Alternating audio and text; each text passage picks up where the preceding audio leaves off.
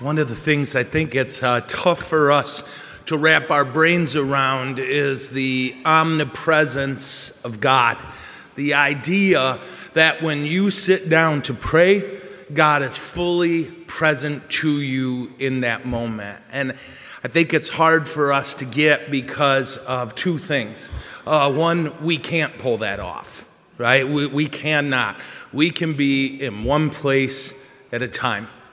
Uh, so it's hard for us to fathom a reality of being omnipresent. And I think the second thing is our feelings, right? Our, our feelings are wildly unreliable and unpredictable, but we do, for some reason, give them a ton of weight. We think, well, if I don't feel something, it's not real. And I think those are two things we struggle with when it comes to God's presence when we pray. What I want to do is walk you through an image that. Uh, Oh, and of course it left my head. Uh, St.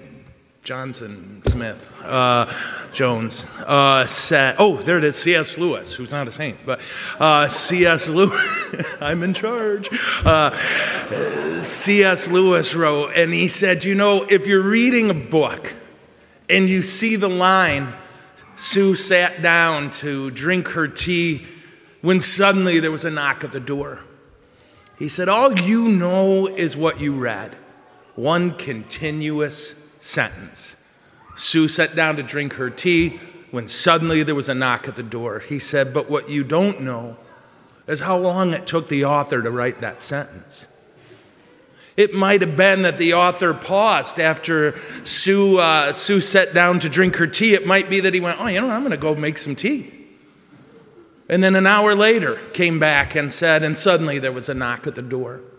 Said there might have been a five year pause in writing any of part of that sentence, but you don't experience that pause. As the reader, all you experience is one continuous flow of a sentence. And he said, This is how our lives are. God is the author. And at every moment, He's present to us. And we experience, if I may, uh, no gap in the coverage because He's master of time. He's above time. He's not limited by time. He proved that when He rose from the dead. He proves that every Mass when we go to the Last Supper. Yeah? When we struggle with not feeling God in prayer, it's important for us to remember how feral our feelings are. That our feelings rarely tell us the truth. Now, there's nothing wrong with our feelings. Obviously, they are what they are. We don't judge them because we didn't make them, they just are. But we speak the truth to our feelings and we say, God is here with me, even when I don't feel it. I think, parents, it's easier for you. You have kids who you love and some days, yeah, the feeling's not there. But there's something deep inside you that informs that feeling, that it doesn't tell you the truth. So, we're supposed to pray, and we're supposed to pray a lot. Uh, and a simple rule to remember is if Jesus needed to pray, oh, then, sweet Lord, we need it all the more. Yeah. In our first reading, we have Moses in a battle. And it, well, Moses isn't. He's above the battle. He's watching, and scripture tells us when he held up his hands in prayer, right? When he held up his hands in prayer, the Jews got the better of the fight. The man was like, I think, 10,000 years old at this point or something, yeah? And so sometimes he had to put his arms down, and then the Jews started to lose. So what happened? Yeah? A couple of his brothers ran up and grabbed his arms and held them up for him. And then in one of my favorite lines of the Old Testament, and they mowed down their enemy. I'm like, well, I like that. I didn't even know they had John Deere. But it's a translation issue, I'm sure. Do we hold each other up in prayer? Yeah. I, I think one of the troubles, and I, and I started teaching high schoolers in 1999. And I taught high schoolers for 10 years. And then I taught at MSU, where Jesus went to school, uh, for seven. He didn't go there for seven, he did it in two. I taught for seven. Uh, turns out Jesus was an excellent student. Sorry.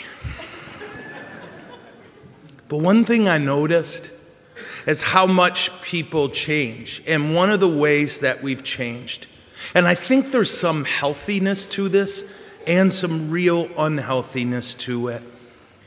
It's this idea that I constantly need to look at myself and see how I've been wronged. Yeah? How have I been wronged?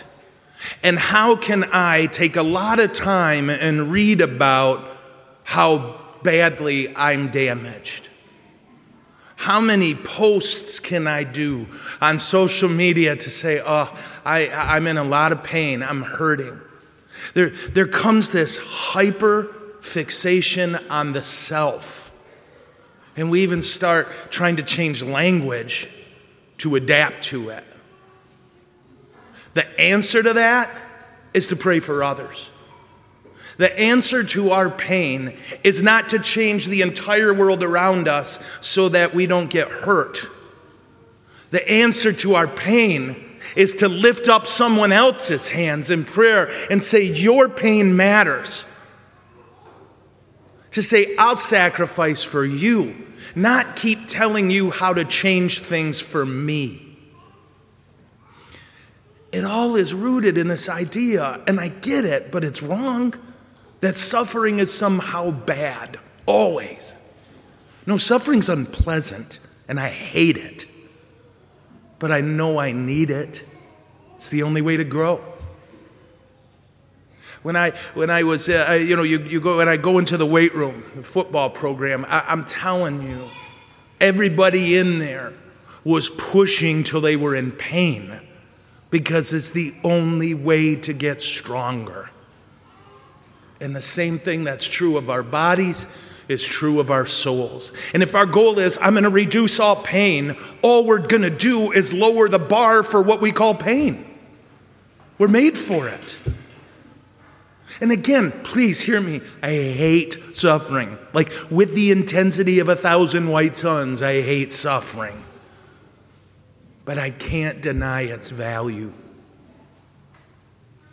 When you and I are in pain, we need to look around and say, whose hands can I lift up?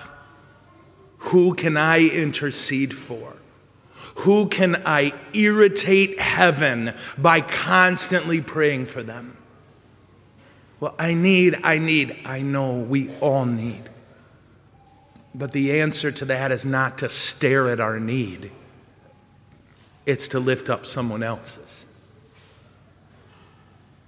when it comes to prayer and our lack of feeling God or understanding how He does it off, how He pulls it off, I think it's a good thing to remember that our feelings don't have a ton of weight in pointing us toward the truth. When it comes to our pain and our sorrow and our internal hurt, I think it's important that we focus on holding up someone else's arms in prayer.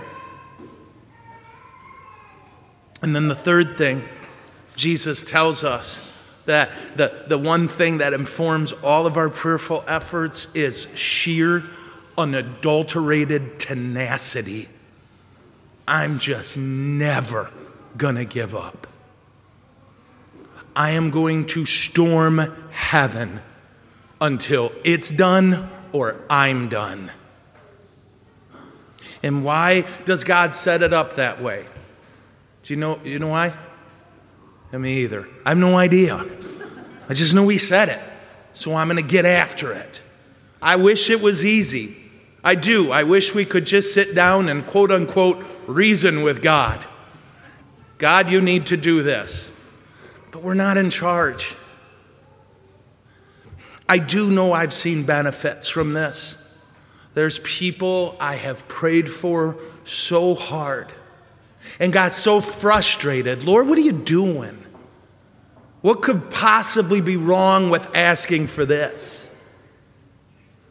And I can't tell you how many times I've realized my motivations weren't the best. Yeah, that sometimes I found out I pray for people's healings because that would be easier for me. I find out that I'm not praying totally out of love for them. And those are moments where I'm glad I had to pray about it a long time because I need to be better than that. I know that's true. I know a few other theories I have, but I don't know. Maybe he just likes to hear our voice. I was the youngest. And so when mom would go grocery shopping, and again, there were 13,000 people in our house, yeah? We were a voting block on that end of Flint, you know? And so it was two or three shopping carts. So Ma had to have an assistant, and I was the reluctant assistant. I love this. My students used to call it voluntold. Have you heard this? Isn't that a great word? I was voluntold.